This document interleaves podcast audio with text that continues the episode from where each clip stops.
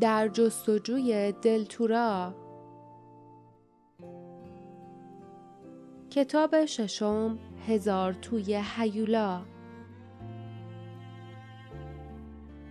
فصل هشتم استیون.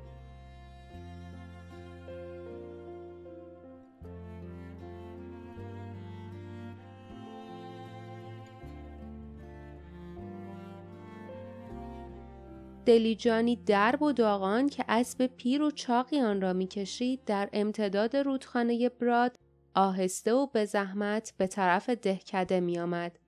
لیف اول فکر کرد که در صندلی راننده دو نفر را دیده اما همین که دلیجان نزدیکتر شد متوجه شد که اشتباه کرده است. فقط یک نفر بود. مردی عظیم و جسه و موطلایی با پوستی برونزه که آواز عجیبش را با صدای بلند می‌خواند. لیف بی اختیار جلو رفت. باردا گفت سب کن. قیافه ها و کلمه ها می‌تونه گول زننده باشه. لیف به تایید سر تکان داد و سر جایش برگشت. اما وقتی دلیجان به طرف علامت شهر ویران شده رفت و لیف شنید که صدای مرد لرزید و اندوه را روی صورت پهنش دید دیگر دلش نمی‌خواست بیشتر از آن صبر کند. همین که مرد دید سه سایه جلوی او ظاهر شدند لبهایش پایین افتاد و گفت وای اوضاع کاسبی خرابه.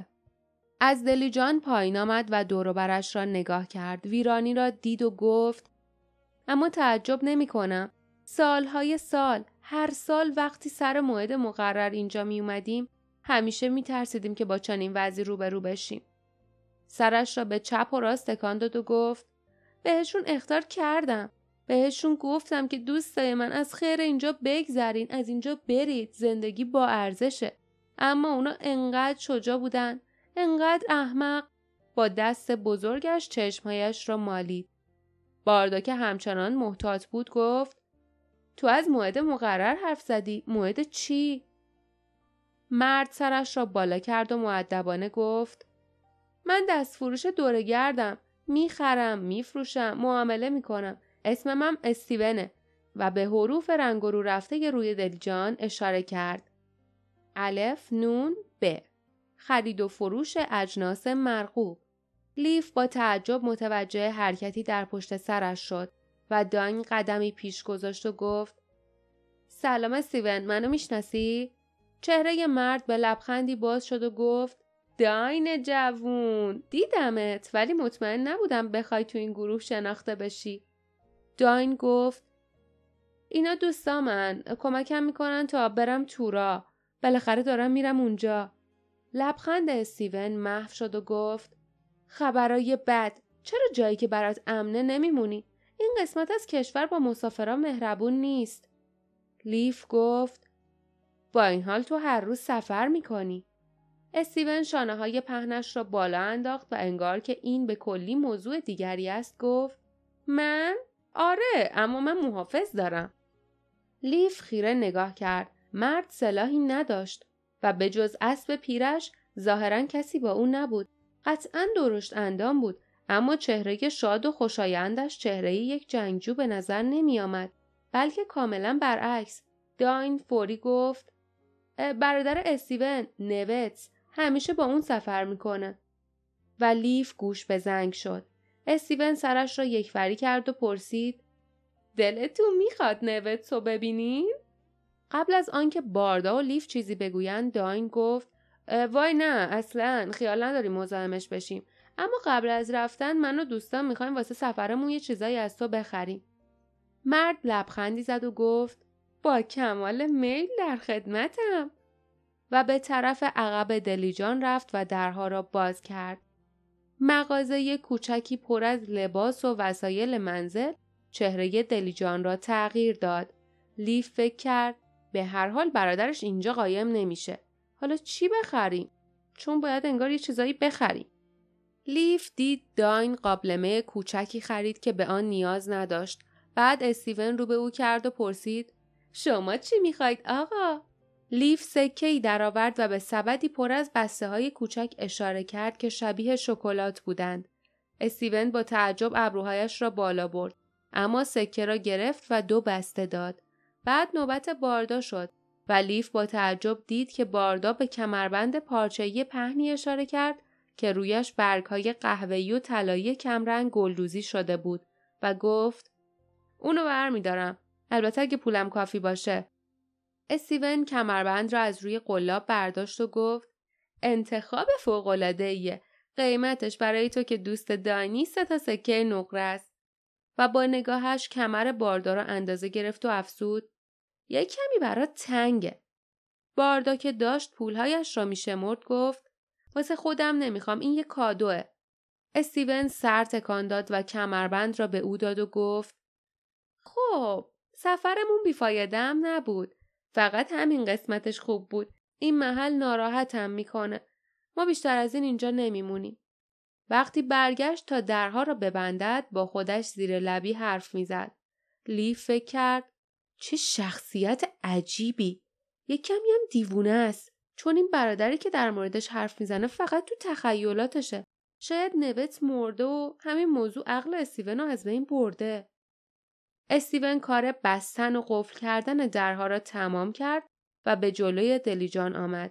وقتی پایش را روی پله گذاشت تا بالا برود و روی صندلی راننده بنشیند رو به داین کرد و گفت داین فکر تورا را از کلت بیرون کن و با ما بیا.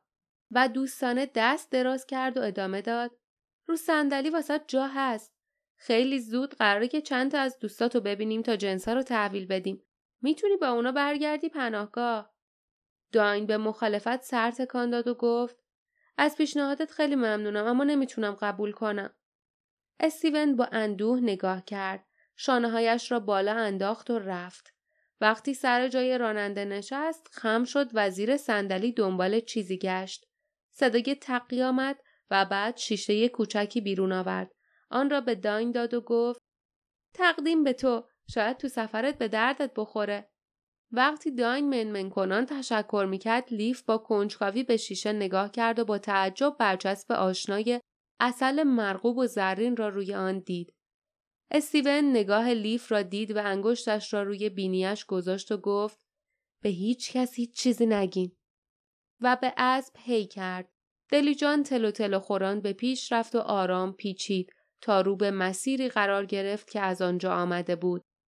باردا، لیف و داین دستشان را برای خداحافظی بالا بردند. استیون لبخندی زد و دست تکان داد. بعد افسارهایی را که جیرینگ جیرینگ صدا می کردن تکان داد و دلیجان جیر جیر کنان دور شد.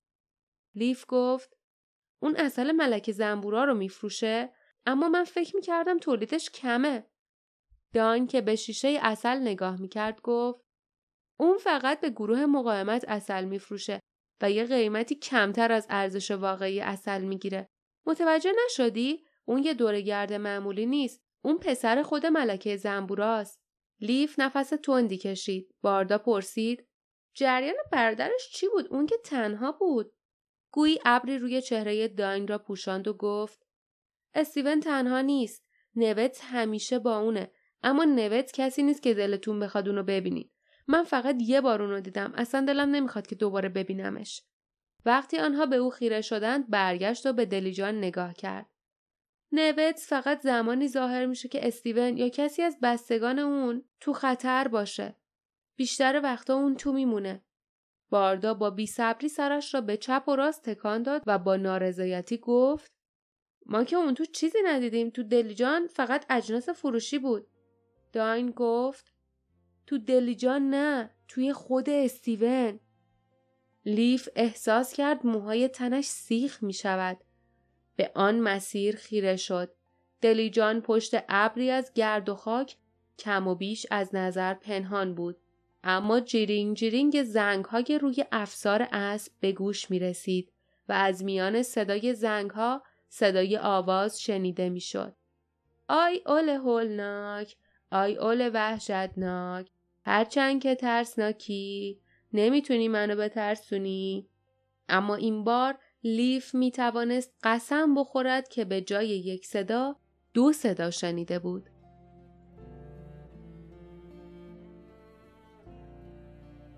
پایان فصل هشتم.